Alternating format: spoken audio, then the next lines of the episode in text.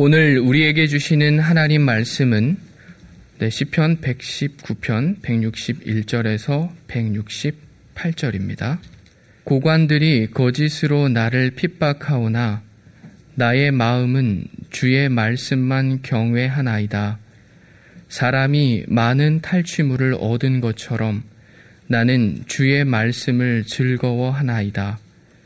나는 거짓을 미워하며 싫어하고 주의 율법을 사랑하나이다. 주의 의로운 규례들로 말미암아 내가 하루 일곱 번씩 주를 찬양하나이다. 주의 법을 사랑하는 자에게는 큰 평안이 있으니 그들에게 장애물이 없으리이다. 여호와여, 내가 주의 구원을 바라며 주의 계명들을 행하였나이다. 내 영혼이 주의 증거들을 지켜 싸우며 내가 이를 지극히 사랑하나이다. 내가 주의 법도들과 증거들을 지켜 싸우니 나의 모든 행위가 주 앞에 있음이니이다. 아멘. 시인은 거짓으로 핍박을 받을 때에도 핍박자들에게 한가하지 않고 오히려 하나님의 말씀에 집중하였습니다. 그것은 시인이 자기 몸의 뼈마들과 흔들리고 털이 쭈뼛할 정도로 하나님의 말씀을 경외했기에 가능했던 일입니다. 시인이 거짓으로 이유 없이 핍박을 받을 때 그의 마음에 미움이 일어났습니다. 그 미움은 사람에 대한 미움이 아니라 거짓에 대한 미움이었습니다. 시인이 거짓에 대한 미움이 일어났던 이유는 하나님의 말씀에 대한 사랑이 있었기 때문입니다. 하나님의 말씀에 대한 사랑이 크면 클수록 거짓에 대한 미움은 커질 수밖에 없습니다. 사람들은 자신의 약점이나 죄를 숨기거나 탐욕을 채우기 위해 거짓을 방패로 삼을 때가 있습니다. 거짓이 자신을 보호해 줄 수 있다고 믿지만 거짓은 안전한 피난처가 되지 못합니다. 그 이유는 지난 설계에서 알려드렸듯이 이사의 28장 17절에 기록된 하나님의 말씀에서 확인할 수 있습니다. 나는 정의를 측량줄로 삼고 공의를 저울추로 삼으니 우박이 거짓의 피난처를 소탕하며 물이 그 숨는 곳에 넘칠 것인즉 하나님께서 정의의 측량줄과 공의의 저울추로 우리에게 일어나는 모든 일들을 측량하시고 달아보심으로 거짓과 불의가 굳게 자리 잡을 수 없습니다. 이를 알았던 시인이 고백합니다. 164절입니다. 주의 의로운 규례들로 말미암아 내가 하루 일곱 번씩 주를 찬양하나이다. 시인이 하나님을 찬양하는 근거가 하나님의 의로운 규례들에 있습니다. 의로운 규례들은 일차적으로는 하나님의 말씀을 가리킵니다. 우리가 성경을 묵상하면서 성경에 나타난 하나님의 사랑이 신비하고 놀라움을 깨달을 때 하나님을 찬양하게 됩니다. 그런데 하나님께서는 성경에 갇혀 있는 분이 아니십니다. 하나님의 일하심이 성경에 기록되어 있지만 성경을 단지 과거의 기록으로 보아서는 안 됩니다. 과거 시인이나 현재 우리가 성경을 대할 때 하나님께서는 그 사람이 있는 곳에서도 역사하고 있으심을 믿어야 합니다. 의로운 규례들의 내적 의미는 하나님의 공의와 정의입니다. 여러 차례 말씀드렸듯이 의로운 규례들에서 의론에 해당하는 히브리어는 하나님의 성품의 의로움이라고 말할 수 있는 체데크를 규례들에 해당하는 히브리어는 하나님의 행하심의 의로움이라고 말할 수 있는 미시파트입니다. 조금 전 봉독했던 이사야 28장 17절에서 정의를 측량줄로 삼고 해서 정의는 미시파트를 공의를 저울추로 삼으니 해서 공의는 체데크를 번역한 것입니다. 하나님께서 정의와 공의로 다스리시는 영역은 어디겠습니까? 온 세계 구석, 구석입니다. 하나님께서 정의의 측량줄과 공의의 저울추로 판단하시는 영역에서는 불의가 승리할 수 없습니다. 하나님의 정의와 공의를 믿는 사람이라면 하나님을 찬양하지 않을 수 없습니다. 찬양이 무엇입니까? 찬양대가 노래하는 것이겠습니까? 164절의 찬양 하나이다는 노래하다 보다 더 넓은 개념입니다. 찬양 하나이다에 해당하는 히브리어는 하랄입니다. 하랄은 빛나다, 비추다, 높이다, 자랑하다라는 뜻을 가지고 있습니다.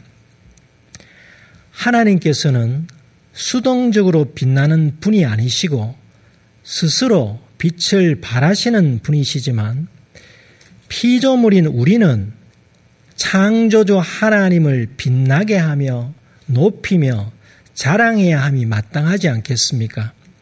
하나님을 빛내고 높이고 자랑하는 것이 바로 하나님을 찬양하는 일입니다. 그러니까 노래는 찬양의 한 방편일 뿐입니다. 하라를 찬양하다가 아닌 노래하다로 번역한 성경 구절들이 있지만 일반적으로 노래하다로 사용하는 히브리어로는 시르가 있습니다. 출애굽기 15장에 모세의 노래가 나옵니다. 18개 절 분량의 가사가 있습니다. 그 가사 앞에 설명문이 있습니다. 이렇습니다. 이때 모세와 이스라엘 자손이 이 노래로 여호와께 노래하니 여기서 노래가 바로 시르입니다. 그러니까 모세와 이스라엘 자손이 출애굽기 15장의 가사로 노래를 불렀다는 것입니다. 출애굽기 15장에는 모세의 노래만 있지 않습니다. 모세의 노래가 끝난 후 모세의 누이 미리암의 노래가 짧게 소개되어 있습니다. 미리암의 노래 가사가 21절에 있는데 여기에 너희는 여호와를 찬송하라가 나옵니다. 모세가 불렀던 1절에 있는 내가 여호와를 찬송하리니와 비교하면 주어만 다를 뿐 같습니다. 여기서 찬송하라로 번역한 단어 역시 시르, 노래하다입니다. 모세의 노래와 미리암의 노래는 이스라엘이 출애굽하고 홍해를 건넌 후 불렀던 노래입니다. 구원의 하나님, 은혜를 베푸신 하나님을 노래한 것이므로 이 노래가 곧 찬송이자 하나님을 찬양하는 일입니다. 노래뿐만 아니라 악기 연주도 마찬가지입니다. 시편 135편 3절 중 여호와는 선하시며 그의 이름이 아름다우니 그의 이름을 찬양하라가 있습니다. 여기서는 찬양하라가 하랄이 아니며 그 원뜻은 악기에 현을 치다, 연주하다입니다. 그러니까 악기로 연주하는 것을 찬양하는 것으로 본 것입니다. 악기로 하나님을 찬양하는 것을 좀 더 명확하게 알려주는 구절이 레인의 직무를 소개하는 역대상 23장 5절입니다. 사천 명은 문지기요 사천 명은 그가 여호와께 찬송을 드리기 위하여 만든 악기로 찬송하는 자들이라. 여기서 찬송이 오늘 본문 164절에서 찬양하나이다로 번역한 하랄입니다. 다윗의 왕정 말기에 레위인들 중 하나님께 찬양할 사람 4천 명이 세워졌습니다. 이들이 악기로 하나님을 찬양하였습니다. 하나님을 향한 악기 연주와 노래가 곧 하나님을 찬양하는 일입니다. 그렇다면 하나님을 향한 노래와 악기로 찬송하는 것 말고 하나님을 찬양하는 방법이 또 없겠습니까? 노래와 악기로 하나님을 찬송하는 것이 찬양이 되는 이유는 그 대상이 하나님이시기 때문입니다. 또한 그 내용이 하나님을 향한 감사가 있기 때문입니다. 출애굽기 15장 1절 전체를 봉독하겠습니다. 이때 모세와 이스라엘 자손이 이 노래로 여호와께 노래하니 일러스되 내가 여호와를 찬송하리니 그는 높고 영화로우시며 말과 그 탄자를 바다에 던지셨음이로다. 모세와 이스라엘의 시르 노래로 찬양한 이유는 하나님께서 자신들을 구원해 주셨기 때문입니다. 우리가 하나님을 찬양하는 이유가 무엇입니까? 하나님께서 우리를 구원해 주셨기 때문이지 않습니까? 그리고 완성될 하나님 나라에 들어가기까지 이 세상에서 살아가는 우리를 지키시며 인도해 주시기 때문이지 않습니까? 그러므로 찬양은 선택 사항이 아니라 구원받은 자들의 의무입니다. 시편 33편 1절이 이를 증가합니다. 너희 의인들아 여호와를 즐거워라 찬송은 정직한 자들이 마땅히 할 바로다. 여기서 찬송은 찬양하다 하랄에서 파생된 명사입니다. 예레미야 20장 13절에서도 하나님을 찬양해야 할 이유를 알려주고 있습니다.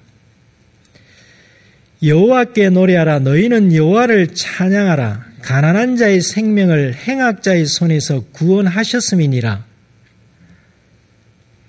우리가 하나님을 찬양해야 하는 이유는 구원 때문인데 여기서 주목할 부분은 가난한 자의 생명을 행악자의 손에서 구원하셨다입니다. 오늘 본문 164절을 다시 봉독하겠습니다. 주의 의로운 규례들로 말미암아 내가 하루 일곱 번씩 주를 찬양하나이다. 의로운 규례들이란 하나님의 공의와 정의를 뜻하는 것이라고 말씀드렸습니다. 하나님의 공의와 정의는 가난한 자들의 억울한 죽음을 간과하지 않습니다.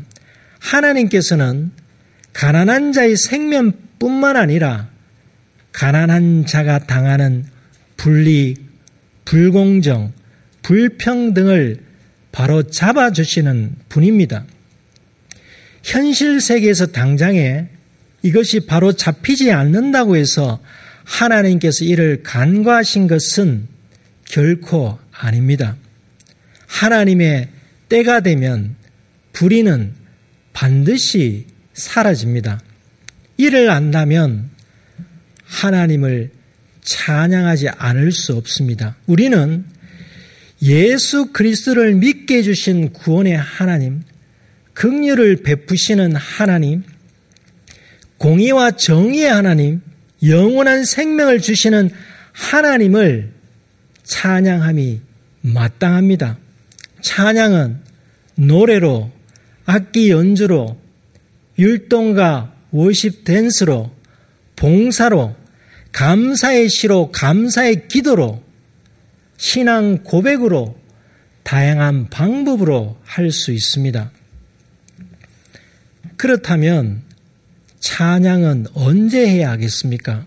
시인은 하루 일곱 번씩 주를 찬양하나이다 라고 했습니다. 어떤 이들은 일곱 번을 문자적으로 해석하여 당시 하나님의 백성은 하루에 일곱 번씩 아침에 십계명을 읽기 전에 두 번, 읽고 난 후 한 번, 저녁에 십계명을 읽기 전에 두 번, 읽고 난 후 두 번 하나님을 찬양했다고 말합니다.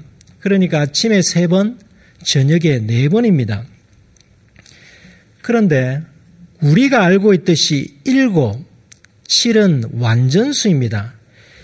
일곱 번씩 주를 찬양하나이다라는 말은 항상 주를 찬양한다는 뜻으로 보아도 좋습니다. 예수님께서 일곱 번이라는 말씀을 사용하신 적이 있습니다. 누가복음 17장 4절입니다. 만일 하루에 일곱 번이라도 내게 죄를 짓고 일곱 번 내게 돌아와 내가 회개하노라 하거든 너는 용사라. 예수님께서 일곱 번이라고 말씀하실 때 딱 일곱 번, 일곱 번만을 뜻했겠습니까? 항상 용사라는 말씀이지 않습니까? 이처럼 하루 일곱 번 시간을 정해놓고 하나님을 찬양하는 것도 귀한 일이지만 일상에서 항상 하나님을 찬양하며 나 같은 죄인을 구원해 주신 하나님, 지금까지 은혜를 베푸시고 인도해 주신 하나님, 현실의 상황은 어렵지만 이를 견딜 수 있는 힘을 주시는 하나님 등등 각자 처지에 맞게 하나님을 찬양할 수 있습니다. 그러니까 찬양은 특정 시간의 찬양이 아니라 모든 시간에 찬양이어야 합니다. 우리의 삶이 찬양이어야 합니다. 찬양의 삶은 다른 말로 표현하자면 예배의 삶입니다. 찬양이 곧 예배입니다. 하나님을 찬양하는 것이 예배입니다. 조금 전 시편 33편 1절의 찬송이 하랄에서 파생된 명사인데 이 명사는 예배의 뜻을 가지고 있습니다. 이 단어는 아니지만 개혁 개정 구약 성경에서 예배라는 말이 26번 나옵니다. 개혁 한글 성경에는 이를 경배로 번역했었습니다. 경배하다는 예배하다는 뜻이 있지만 엎드리다, 절하다는 의미도 있습니다. 한 예로서 출애굽기 32장 8절을 보면 출애굽한 이스라엘이 모세가 시내산의 십계명을 받으러 간 사이 금 송아지를 만들어 예배한 사건이 나옵니다. 여기서 예배하다가 바로 절하다입니다. 이때 이스라엘은 우리가 생각하는 예배의 개념이 아니라 엎드려 절한 것입니다. 절하다의 의미가 아닌 예배하다의 의미가 잘 드러난 구절이 창세기 22장 5절에 있습니다. 이에 아브라함이 종들에게 이르되 너희는 나귀와 함께 여기서 기다리라. 내가 아이와 함께 저기 가서 예배하고 우리가 너희에게로 돌아오리라. 아브라함이 백세에 얻은 이삭을 하나님께 제물로 바치려고 할 때 자신과 동행한 종들에게 했던 말입니다. 여기서 예배는 단순히 절하는 것을 뜻하지 않습니다. 우리가 하나님께 엎드려 경배하든 예물을 드리든 노래하든 악기로 연주하든 예배는 하나님이 주체가 되셔야 하고 하나님만 드러나야 합니다. 예배 시간은 경배하는 사람이나 예물을 드리는 사람이나 노래하는 사람이나 연주하는 사람이나 기도하는 사람이나 성경을 봉독하는 사람이나 설교하는 사람이 드러나는 시간이 아닙니다. 찬양 역시 마찬가지입니다. 찬양하는 사람이 드러난다면 그것은 하나님을 찬양하는 것이라고 말할 수 없습니다. 찬양이 예배의 중요한 요소임을 증가하는 구절이 역대하 29장 30절입니다. 히스기야 왕이 귀인들과 더불어 레위 사람을 명령하여 다윗과 선견자 아사베 시로 여호와를 찬송하게 하며 그들이 즐거움으로 찬송하고 몸을 굽혀 예배하니라. 여기서 찬송하다는 오늘 본문 164절에 찬양 하나이다의 하랄입니다. 예배에 찬양이 있음을 알 수 있습니다. 찬양하는 삶이 예배하는 삶입니다. 교우님들이 찬양의 삶, 삶의 찬양을 드리고 있으시다면 우리 교회의 신앙 목표인 예배의 생활화, 생활의 예배화를 실천하고 있으십니다. 그렇다면 교우님들은 어떤 이유로 찬양의 삶을 살고 있으십니까? 시인의 고백처럼 주의 의로운 규례들, 하나님의 말씀을 묵상하면서 하나님을 찬양하는 것이 있으시다면 무엇입니까? 그리고 하나님의 공의와 정의를 깨닫고 찬양하는 것이 있으시다면 무엇입니까? 우리가 하나님의 공의와 정의를 깨닫기까지 종교 개혁자들의 도움이 컸습니다. 지금 우리 개신교 신자들에게는 너무나도 당연히 들리는 말이지만 행위가 아닌 오직 믿음으로 의롭다 하시는 하나님의 의를 확신하는데 루터의 역할이 지대했음을 부인할 수 없습니다. 루터가 1517년 10월 31일 소위 95개 반박문을 발표함으로써 종교개혁이 시작되었습니다.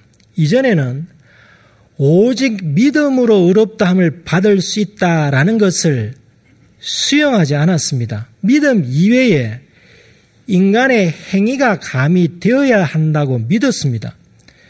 그렇다면 오늘날 우리는 루터라는 종교 개혁자를 도구로 삼으신 하나님을 찬양하는 것이 마땅하지 않겠습니까?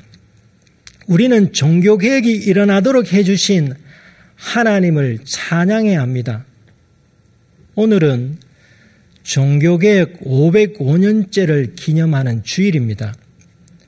루터가 종교개혁의 동기를 부여하고 신학적 토대를 구축하였지만 체계적인 개신교 교리를 제시하지는 않았습니다. 개신교 교리를 처음으로 체계적으로 정리하고 서술한 책은 신학 총론이라는 책입니다. 이 책을 펴낸 사람은 멜란 히톤입니다. 루터는 신학 총론을 성경 다음으로 중요하게 여겼습니다. 루터가 멜란 히톤에게 멜란 히톤에 대해 말하기를 그는 신학에서조차 나를 능가하고 있다라고 했습니다. 이 말은 루터의 겸손의 표현이라고 여길 수 있습니다. 그런데 멜란히톤이 루터보다 확실히 더 잘하는 것이 있었는데 헬라입니다.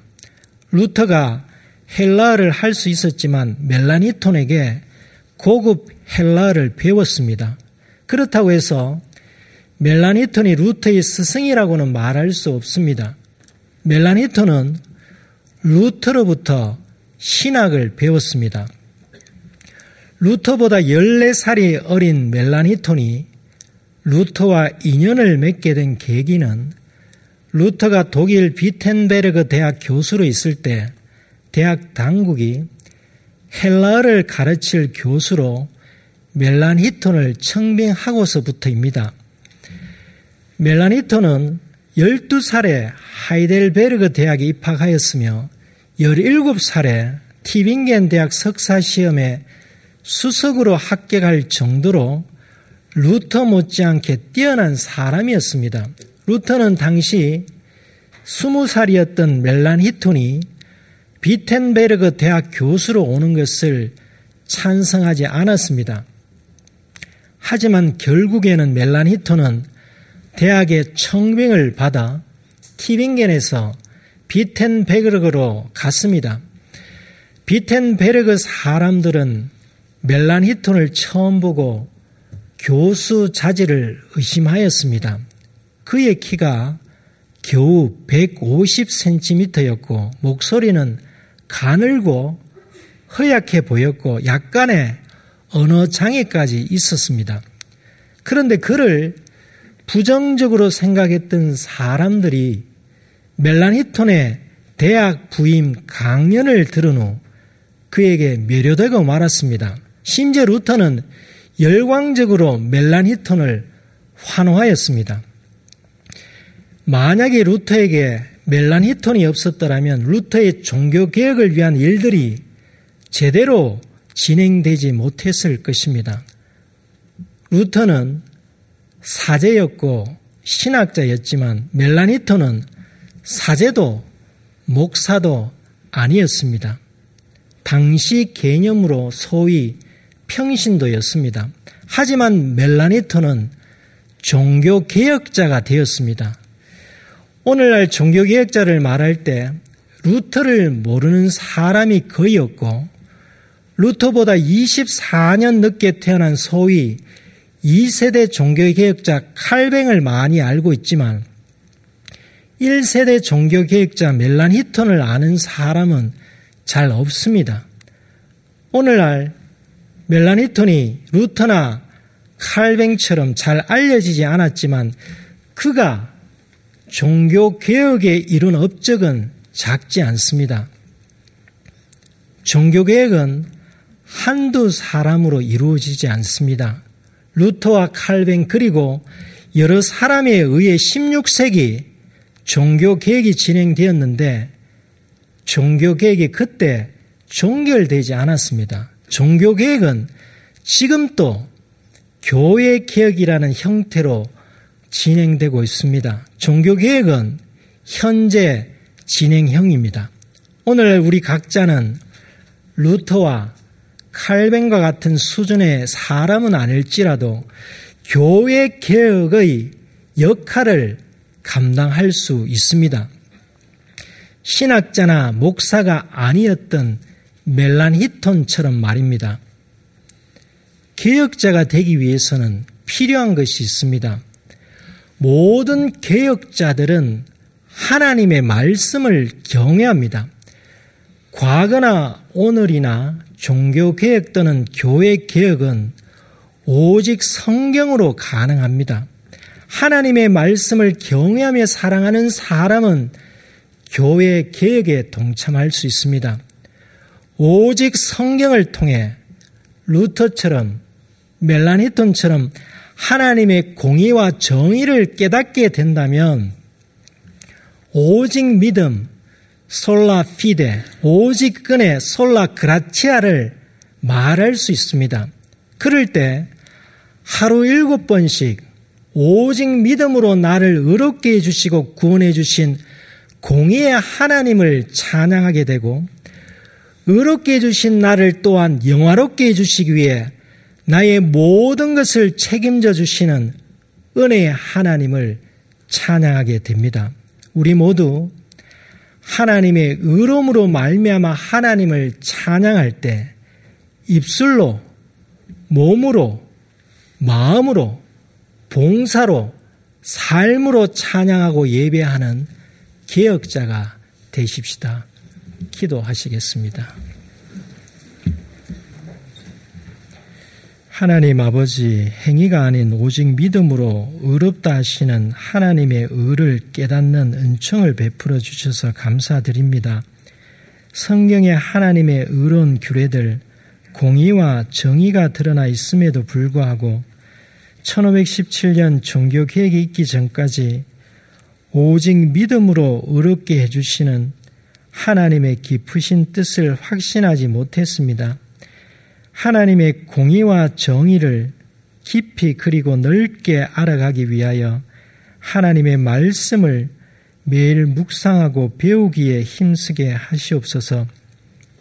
하나님의 뜻을 완벽하게 알지 못한다고 할지라도 시인이 하루 일곱 번씩 하나님을 찬양한 것처럼 저희가 항상 하나님을 찬양하며 살아가게 하시옵소서. 과거 교회에서 소위 면제부를 판매할 정도로 거짓을 피난처로 삼았던 뼈아픈 역사를 생각하게 하시어 하나님의 말씀을 정의의 측량줄과 공의의 저울추로 삼아 저희 자신을 날마다 점검하게 하시옵소서. 그리하여 거짓과 불의가 교회에 자리 잡지 못하게 하는 개혁자가 되게 하시옵소서. 하나님의 의로움으로 말미암아 하나님을 찬양할 때 입술로, 몸으로, 마음으로, 봉사로, 삶으로 다양한 방법으로 찬양하게 하시어 예배의 생활화, 생활의 예배를 이루어 가게 하시옵소서. 예수님의 이름으로 기도드립니다. 아멘.